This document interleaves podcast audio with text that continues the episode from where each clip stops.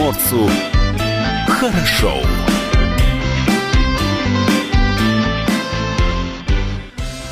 Доброе утро, это радио «Комсомольская правда» и с вами в студии Алексей Самуськов. Видеотрансляция по-прежнему ведет, ведется из нашей студии на сайт dv.kp.ru, а, в наш YouTube-канал. Не забывайте также про наши социальные сети, Facebook, ВКонтакте, Одноклассники, а также Instagram. Подписывайтесь на них и получайте самые свежие и интересные новости. Эфир вы также можете слушать и при помощи мобильного приложения. Оно называется «Радио КП». Есть оно как для iOS iOS-платформы, так и для Android. Телефон в студии 230 22 52 и номер для сообщений WhatsApp 8 924 300 10 03.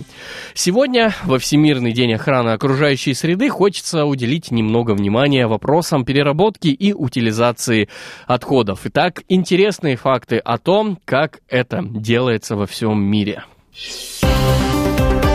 В одном из выступлений президент Владимир Путин заявил, что до 2024 года мы должны построить 200 заводов по утилизации отходов.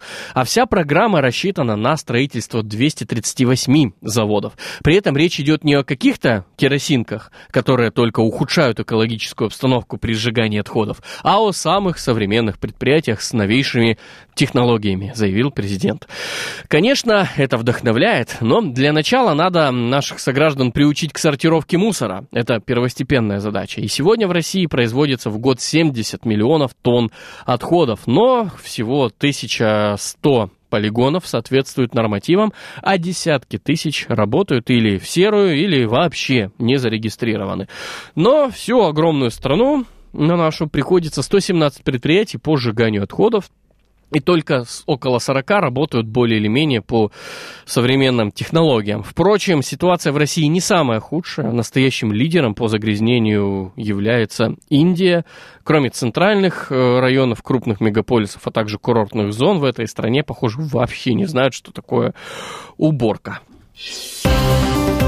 Япония лидер по переработке мусора в Азии. Это островное и перенаселенное государство. В стране у них нет свободной земли, чтобы зарывать или складировать отходы. Практически все отходы в Японии, начиная от продуктов питания и заканчивая автомобилями, перерабатываются для вторичного использования. Ну, то есть вот все отходы да, э, жизнедеятельности, там, естественно, там, в канализацию, бытовой мусор сортируется, перерабатывается, а автомобили отправляются в Россию. Нет, те автомобили автомобили, которые подлежат утилизации, естественно, утилизируются, а те, которые еще можно продать, ну, что, пожалуйста, мы с радостью примем. Энергия, получаемая от сжигания горючих отходов, направляется на отопление цветочных теплиц. Из мусора здесь научились делать строительные материалы и даже отсыпать новые небольшие острова. В стране признают закон о поощрении эффективного использования ресурсов, согласно которому производители обязаны разбирать на заводах свою продукцию и производить ре рекуперацию материалов. На сегодняшний день 98% металла в стране получают из вторсырья. В Бразилии Uh, все, естественно, немножечко иначе. В лидерах списка переработчиков мусора значится и такая страна, как Бразилия. Например, город uh, Куритиба сумел занять первое место в мире по сбору ценных бытовых отходов. Здесь Перерабатывают большую часть бумаги, это 70%, э, пластика 60%, и металл и стекло также идет э, в переработку. Это даже больше, чем в Японии, где 50% перерабатывается. В Бразилии очень оригинальным способом к сбору мусора привлечены беднейшие слои населения. За 6 пакетов с мусором они получают один пакет с едой. Каждую неделю в, 5, в 54 э, бедных районах получают еду более 100 тысяч человек, что позволяет собирать 400 тонн отходов ежемесячно. Во Франции раздельный сбор и сбор и переработка мусора также весьма популярны среди европейских стран. Самые перспективные в этом отношении оказались французы. На мусорные баки они прикрутили компьютерные чипы, и теперь имеют информацию о заполнении бака и когда нужно вывозить скопившийся в нем мусор. Эта информация помогает э, в регулировке маршрутов мусоровозов, куда поехать в первую очередь, куда в последнюю, хороший способ оптимизации времени, топлива, рабочей силы и вообще это очень интересная история, связанная с логистикой. Что же касается Финляндии, то это мировой лидер по переработке бумаги и бутылок. Не последнюю роль в этом сыграло законодательство страны. Успех и эффективность процесса сортировки, переработки и утилизации мусора обеспечивает современная и, главное, доступная инфраструктура. Некоторые отходы принимают в профильных магазинах. Э, использованные батарейки, например, можно сдать в любой торговой точке, где бы, где продаются, собственно говоря, эти батарейки. А аптеки обязаны принимать лекарства, срок годности которых истек. В специальных пунктах проводится также сбор старой одежды. Э, жилые дома, предприятия и магазины имеют собственные удобные точки сбора отходов. Э, особенно прогрессивными в этом плане являются финские супермаркеты. Кроме селективных урн, они также имеют специальные автоматы, которые ну, так, автоматы, которые принимают банки и бутылки, э, выдавая чек суммой, который потом покупатель может получить на кассе. То есть такая экспресс-скидка. Сдал несколько там бутылок, хоп, скидочку получил. Финляндия практикует систему залоговой стоимости упаковки. Это значит, что покупая продукт, покупатель платит не только за товар, но и за саму упаковку. Сумма эта фиксированная и может быть получена по возвращении использованной тары в магазин.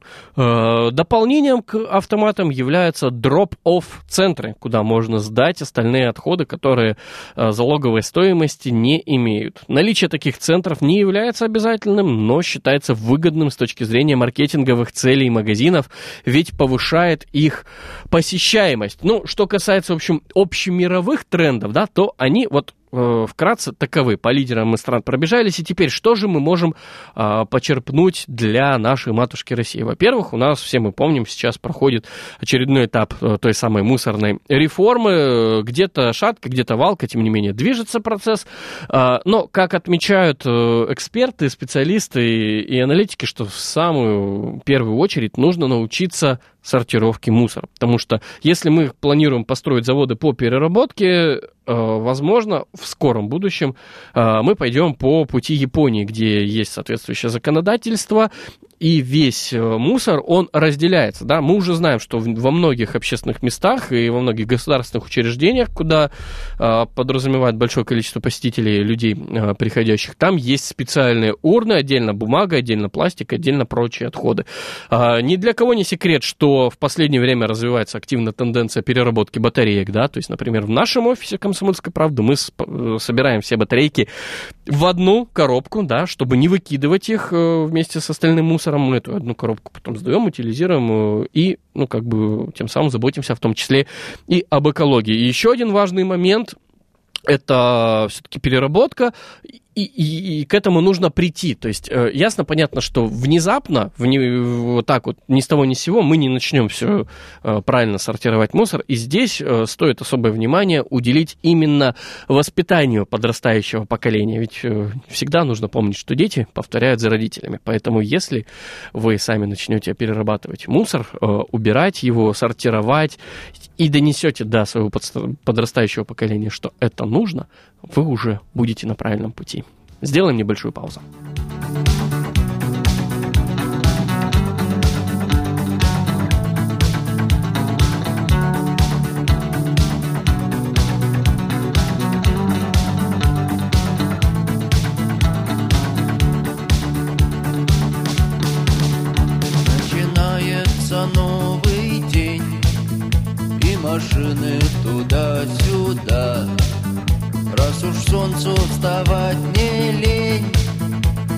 Для нас значит ерунда.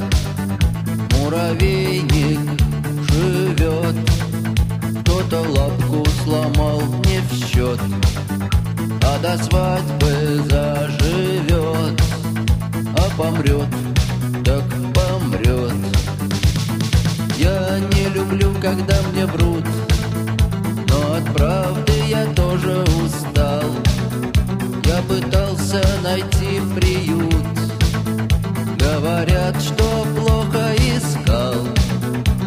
не знаю, каков процент Сумасшедших на данный час. Но если верить глазам и ушам Больше в несколько раз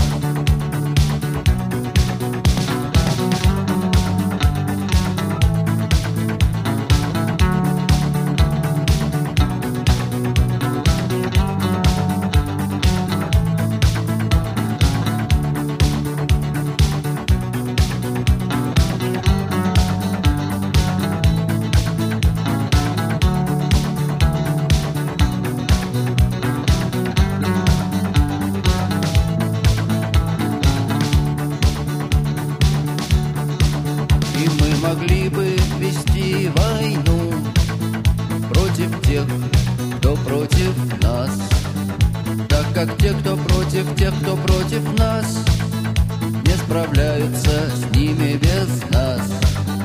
Наше будущее туман, в нашем прошлом то ад, то рай.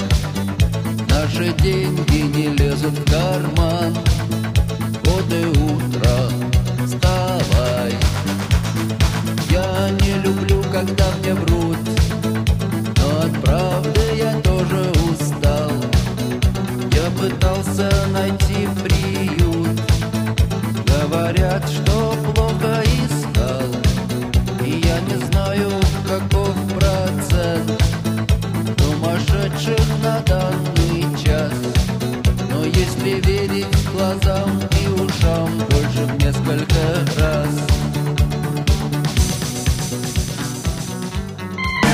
Что приморцу хорошо. Начиная с 1974 года, 5 июня, отмечается Всемирный день окружающей среды. За эти годы тысячи людей из разных стран приняли участие в специальных мероприятиях по защите окружающей среды. И сегодня в этот день давайте еще раз все-таки задумаемся о том, как взять на себя ответственность за заботу о нашей планеты и что каждый из нас может для этого сделать. И сейчас с нами на связи Ольга Равильевна Скалыга, начальник Центра мониторинга загрязнения окружающей среды Примгидромета. Ольга Равильевна, доброе утро. Доброе утро, уважаемые радиослушатели. Спасибо за поздравления. Наш адрес, пользуясь случаем, хотелось бы также поздравить коллег. А, Росгидромета пожелать здоровья, позитива и творческих успехов. Ольга Равилина, смотрите, есть мнение все-таки, что пандемия улучшила экологическую обстановку в мире. В связи с самоизоляцией сократилось количество выбросов в атмосферу вредных веществ. Во Владивостоке, Приморье воздух стал чище? Или это все-таки пока что рано говорить о каком-то таком очищении? Выбросы те же самые. Стало ли этого меньше и за счет чего? А, вы знаете, учитывая то, что в настоящее время основными источниками загрязнения атмосферного воздуха на территории Приморского края являются промышленные выбросы предприятий, лесные пожары, другие природные антропогенные факторы, а на территории города Владивостока, как и в предыдущие годы, к основным источникам загрязнения атмосферы относится автомобильный транспорт – Согласно данным, полученным в ходе регулярного мониторинга на территории города Владивостока за период с апреля по июнь 2020 года, а, нашими специалистами отмечается незначительное снижение концентрации основных загрязняющих веществ а, в первой декаде апреля. Это в первую очередь связано а, с отсутствием автомобильных заторов в утренние и вечерние часы, а также уменьшением проходимости большегрузов в черте города. На территории края концентрация загрязняющих веществ оставались на уровне аналогичного периода прошлого года. Ольга Равилина, а как вообще проводится мониторинг воздуха? Я вот помню мультик «Незнайка на Луне», да, то есть там они летали на вертолете и с пробирки так воздух прям забирали. Ну, я так понимаю, что все-таки немножечко по-другому все это а, проводится. Какие показатели оцениваются при э, анализе и вот э, при выявлении состояния окружающей среды? А, мониторинг атмосферного воздуха на территории края осуществляется ежедневно, три раза в сутки, с помощью стационарных пунктов загрязнения атмосферы, расположенных в крупных городах края. Отбор проб осуществляется на основные загрязняющие примеси. К ним относятся окислы азота, диоксид углерода, диоксид серы, взвешенные вещества. И на специфические примеси, такие как сероводород, формальдегид, бензопирен, аммиак, тяжелые металлы. Оценка уровня загрязнения атмосферного воздуха проводится путем сравнения концентрации вредных примесей, находящихся в воздушной среде, с гигиеническими нормативами, где критериями оценки качества атмосферы являются предельно допустимые концентрации.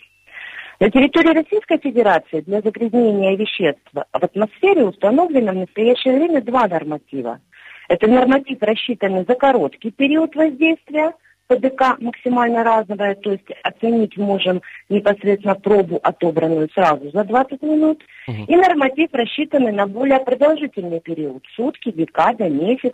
Это ПДК среднесуточная.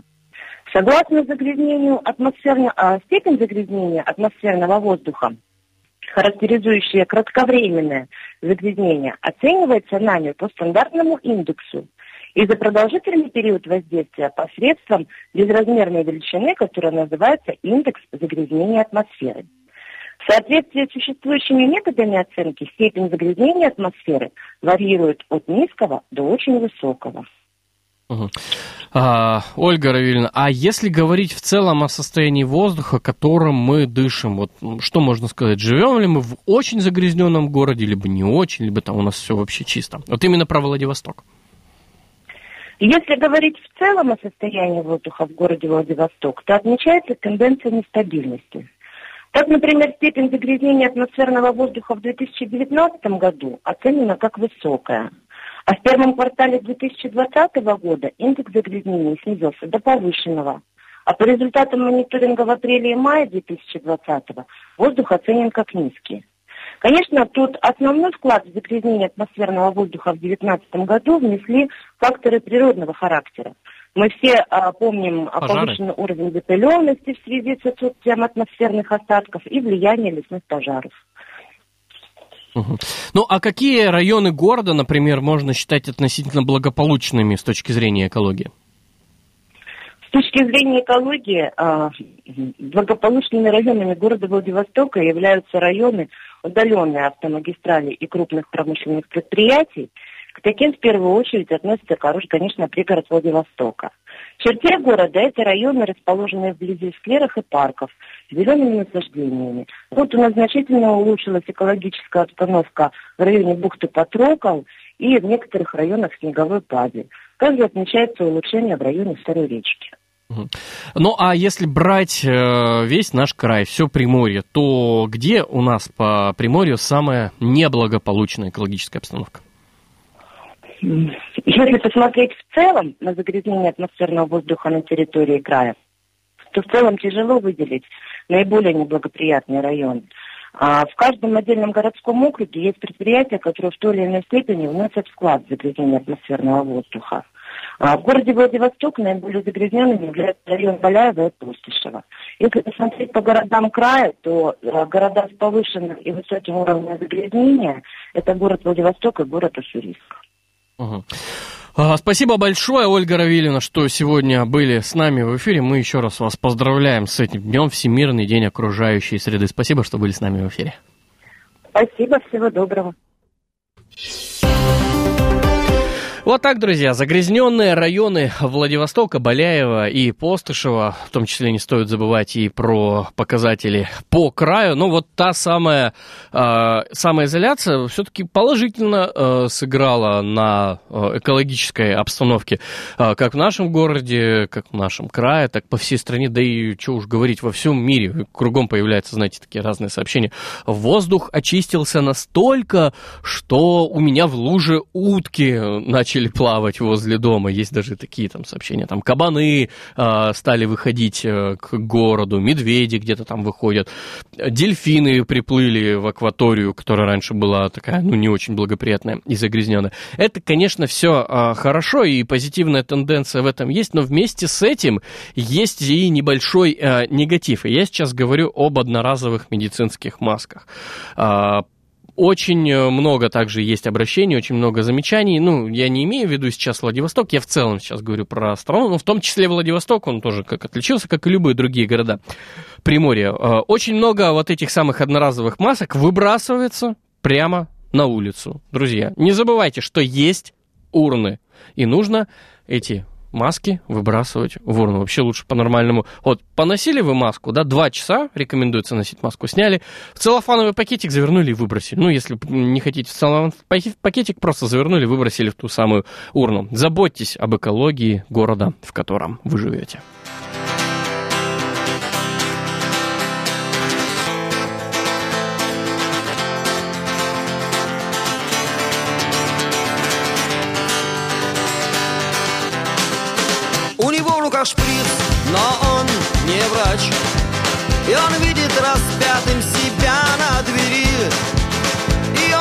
Обречен, как военный трубач. Он просто любитель жидкости номер три. Ему наплевать, что не тверд его шаг. И то, что нелепы его слова. В его кошельке, как обычно, голяк. Он просто любитель жидкости номер два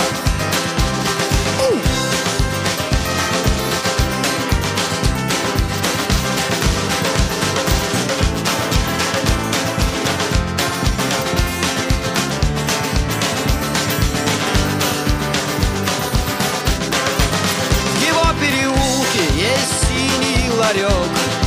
Он пристроился в хвост из бесцветных спин. Но не такой, это страшный порог. Он просто любитель жидкости номер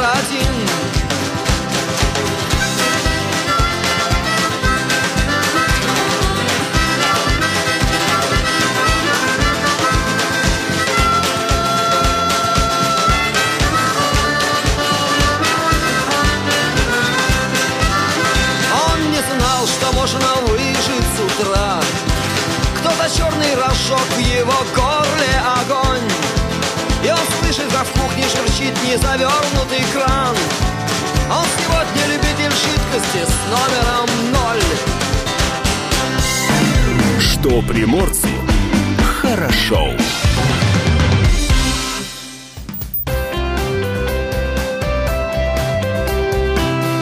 Отдохни.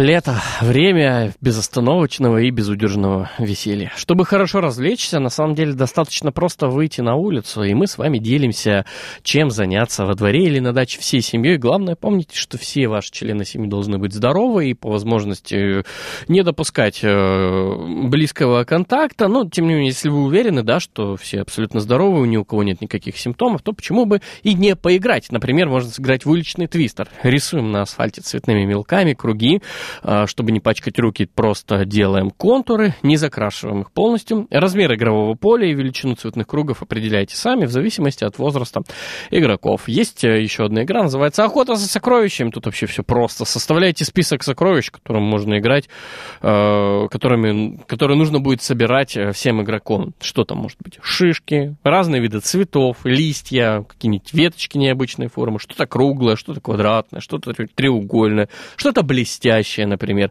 Предметы красного, зеленого, желтого цвета. Вручаем следопытам пакеты и отправляем на поиски. Что это? Это мусор собирать спокойно, можно все. Вот так вот взяли, понабрали весь список, да. Пластиковые бутылки, крышки, фантики, бумажки, окурки, все, вот пошли вперед и очищаем свой родной двор в игровой форме. Меткий бросок. С помощью дрели и шурупов прикрепляем пару-тройку ведер разного размера к длинной доске, а ее ставим вертикально. Можно просто, кстати, прислонить к стене. За попадание мячом в каждое из ведер начисляется определенное количество очков. Чем меньше ведро, тем больше очков. Устройте соревнования на самого ловкого члена семьи. Кто сможет, например, не уронив, пронести шишку на голове или картошку в ложке? Кто пройдет, не оступившись по лежащей на земле ленточке или нарисованной на песке извилистой дорожке? Не забудьте, конечно же, про веселые призы. И буря позитивного настроения и хороших эмоций вам обеспечены.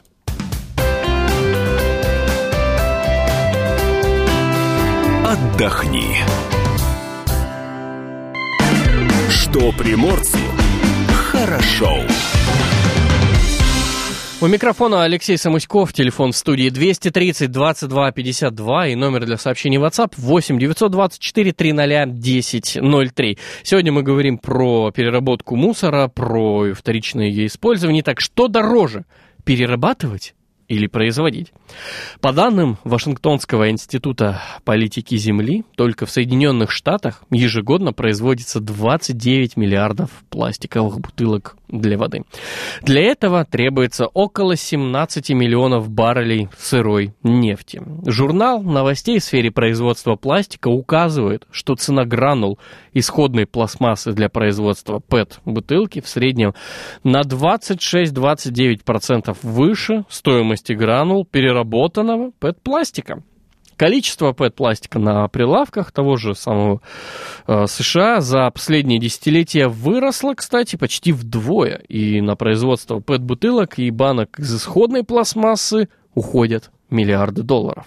До возрождения э, до возрождения в ковре или наполнителе для спального мешка пластиковая бутылка, которая попала в мусорный ящик, должна пройти долгий путь. Сначала она отправляется в сортировочный цех, где, используют, э, где ее исследуют на предмет содержания каких-либо загрязняющих веществ, таким как камни или стекло.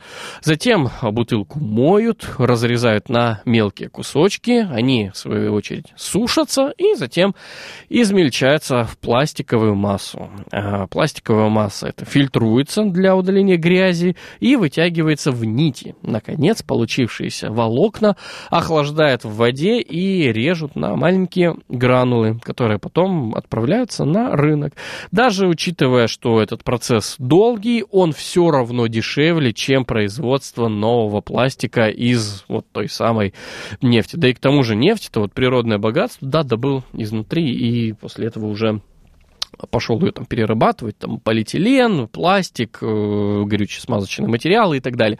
А здесь обычный пластик, то есть э, человечество уже научилось все это перерабатывать, да, там есть какой-то процент, э, скажем так, сжатия, да, то есть часть вот этой пэт-бутылки, да, она же не вся перерабатывается, то есть ты вот взял исходно кусок бутылки, ну, всю, всю эту целую бутылку, отправил в переработку, на выходе получил бутылку. Нет, на выходе получились гранулы, а на эти гранулы, эти гранулы уходят куда только они там не уходят на что угодно производят. Тем не менее, все-таки вот взять э, ту же самую бутылку, переработать ее, можно получить бутылку, ну, чуть-чуть, может быть, там поменьше пластика. Тем не менее, это все равно гораздо выгоднее.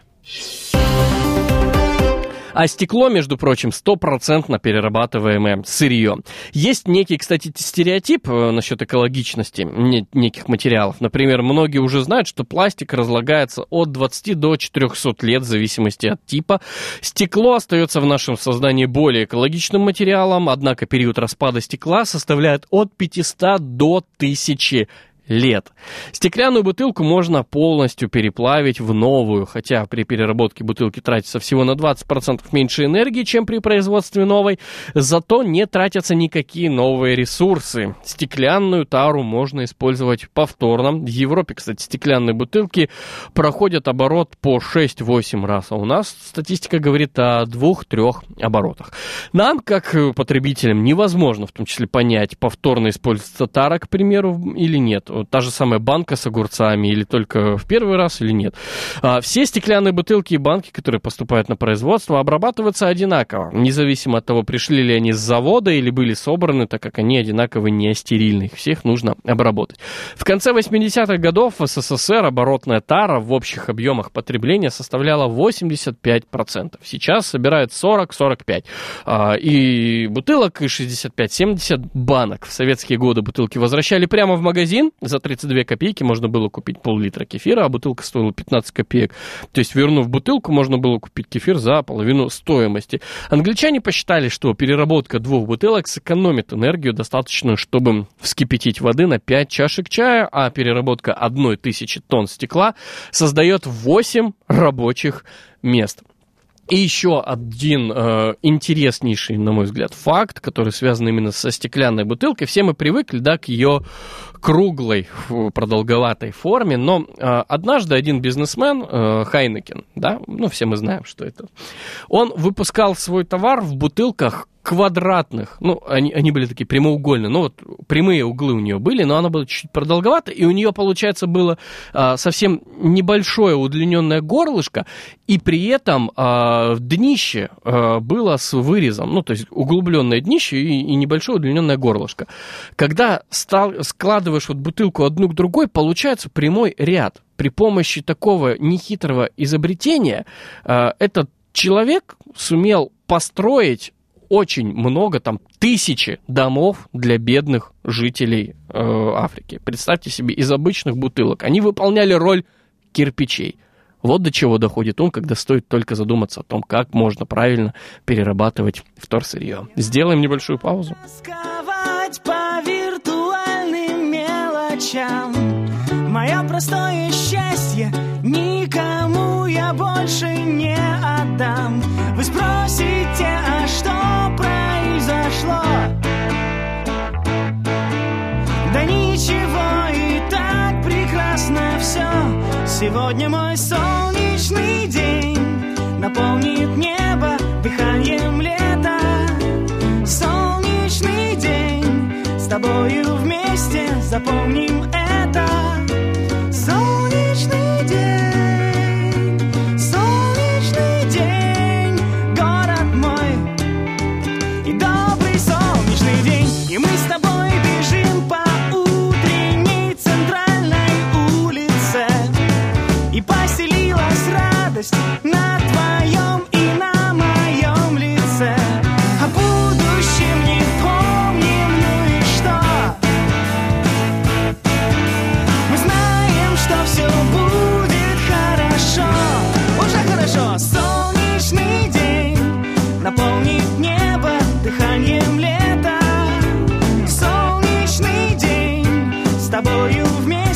вместе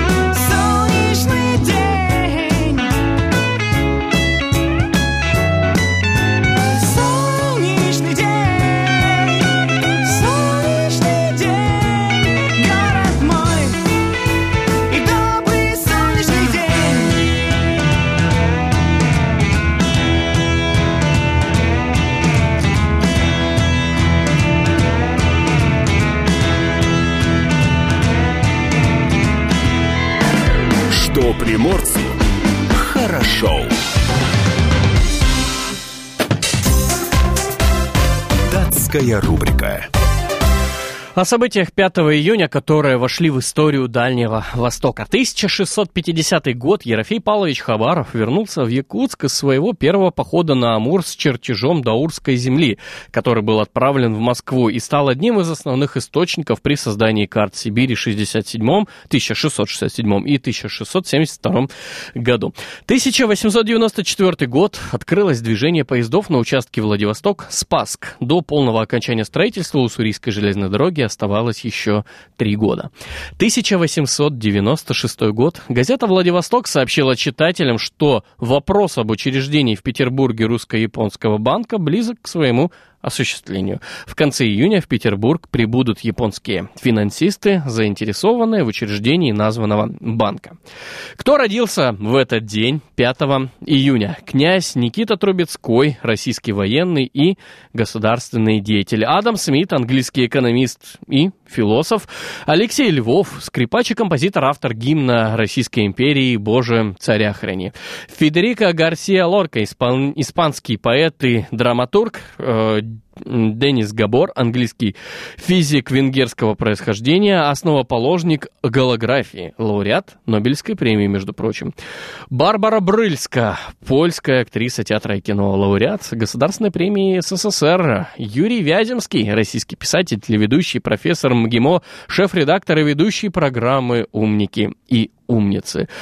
Валдис Пельш, российский музыкант, шоумен, телеведущий, режиссер и продюсер, отмечает сегодня свой день рождения, и в этот же год вместе с Валдисом, в 1967 кстати, родилась Елена Воробей, настоящее ее имя Елена Лебенбаум, российская актриса эстрады, кино и телевидения, а также пародистка. Марк Уолберг, известный американский киноактер, сегодня отмечает свой день рождения, а также Юлия Липницкая, российская фигуристка, олимпийская чемпионка. Датская рубрика. Вот это номер. О чем пишут в комсомолке. Ох, еле успел. Чуть не забыл, что еще у нас свежий выпуск э, еженедельника «Комсомольская правда». Нет, это не ежедневник, это ежедневка. Ежедневка сегодня. Просто э, что меня смутило, да, что газета весьма плотная. Я только взял в руки, сразу подумал, блин, что толстушка, что ли, сегодня? А потом вспоминаю, нет, сегодня же уже не четверг, уже пятница. Так вот, что же сегодня пишет газета «Комсомольская правда»? Как, в кавычках, русская мафия в Калифорнии отстояла ресторан «Пушкин» от погромщиков. Во время расовых беспорядков выходцы из разных республик СССР встали на пути хулиганов. Об этом читаем на развороте 6-7 страницы. Все наставницы шоу «Голос» разводятся. Проклятие красного кресла. Зрители заметили мистическую закономерность в популярной телепрограмме. Что же это за мистика? Мы уже озвучили. Все разводятся. Об этом продолжение читайте на 14 странице сегодняшнего номера. В июне две короткие рабочие недели День России и День парада будут выходными. И так, ой, горькую стали пить литрами. Во время карантина резко вырос интерес к водке э, в большой таре. Ну, давайте все-таки подробнее немножечко посмотрим на нашу газету, что у нас никель в разливе, больше всего экологической катастрофе в Норильске обрадовались конкуренты миллиардера Потанина. А, потеря об- обоняния, красные глаза, поверят проверят на корону. Минздрав обновил данные о возможных симптомах коронавирусной инфекции. 500 дней на разбор завалов. Изучаем предложение из Национального плана восстановления экономики на пятой странице. Белые берут в руки оружие, но пока проигрывают. Гражданская война в Соединенных Штатах. Гражданская война, естественно, в кавычках. Почему США охвачены крупнейшими массовыми беспорядками своей истории? Шестая, седьмая страница. И тут же, собственно говоря, и информация о том, как э, в Калифорнии отстояли э, ресторан Пушкин. Губернатор сдал тест на коронавирус. МФЦ открывается с 8 июня. Приморцев бесплатно протестируют на антитела ковид и аттестат дадут всем. Но на ВУЗ в этом году только одна попытка. А, вот, та самая а, утолщение, да, это союзная вещь, обязательно вкладка, но тут еще есть интересный один момент это вот такая вкладка специальная. Наша Конституция, наше решение, наше будущее, вызовы времени, новая реальность, твердые гарантии вместо слов. Подробнейшая информация о всем том, что готовится в этих поправках, что будет, что не будет, как все у нас изменится, где мы будем э, голосовать, мнение экспертов и общественных деятелей. Обо всем об этом читаем в специальной вкладке «Наша Конституция». В общем, друзья, газета «Комсомольская правда» как всегда, полна всевозможных интереснейших новостей. Но о том, что же именно здесь находится, какие материалы, всегда же, понятное дело, нужно читать самому. Поэтому все в киоск покупаем газету «Комсомольская правда». Вот это номер. О чем пишут в комсомолке. Что приморцу хорошо. Хорошо. В студии Алексей Самуськов, э, телефон эфира 230 22 52 и номер для сообщений WhatsApp 8 924 300 10 03. Присоединяйтесь к движению «Мне в свою кружку. В это трудно поверить, но даже бумажные одноразовые стаканчики нельзя назвать экологическими. Большинство одноразовых стаканчиков покрыты пластиковой пленкой изнутри, ламинат. Отдельно пленка и бумага являются популярными перерабатываемыми материалами, однако, чтобы было легко переработать, их нужно отделить друг от друга. На практике это сделать практически невозможно. Пока э, в России никто и не принимает использованные бумажные стаканчики на переработку, они гарантированно засоряют окружающую окружающую среду. Крышка у стаканчика для кофе сделана из полистирола, который тоже плохо перерабатывается. Так что с сегодняшнего дня давайте все вместе поддерживать эту прекрасную инициативу и начнем спасать себя и нашу планету от мусора. Отказ от бумажного стаканчика для кофе и движение My Cup, please, или мне в мою кружку, пожалуйста. Оно уже достаточно много набирает э, оборотов, как в стране, так и во Владивостоке. Э, заезжая на любую точку продажи кофе, вы можете просто предложить свой э, контейнер, да, то есть свой термос, свою кружку, свой чайник, что у вас там может быть, пожалуйста, со своим приходом вам наливают. Многие магазины, я даже сделал небольшую отсылочку, дают скидку на покупку кофе, если вы э, все-таки наливаете все это в свой стакан. Самое главное объяснять своим детям, как должно быть правильно, достаточно просто вот таким вот простым примером. Мне в мою кружку. Возможно, таким образом и удастся нам победить в войне с мусором, вот делая такой маленький шажочек. У Лео 106М с земли леопарда появилось японское имя и собственный хранитель. А, теперь у взрослого самца а, собственное имя Ани-сан в переводе с японского означает «старший брат». В ими, выбор имени э, подчеркивает э, принадлежность э, подопечного к японским корням компании. В общем, друзья, об этом мы, конечно же, можем прочитать как на сайте dv.kp.ru, так и в будущих выпусках газеты «Комсомольская правда». Я с вами не прощаюсь, мы еще услышимся с вами в третьем часе.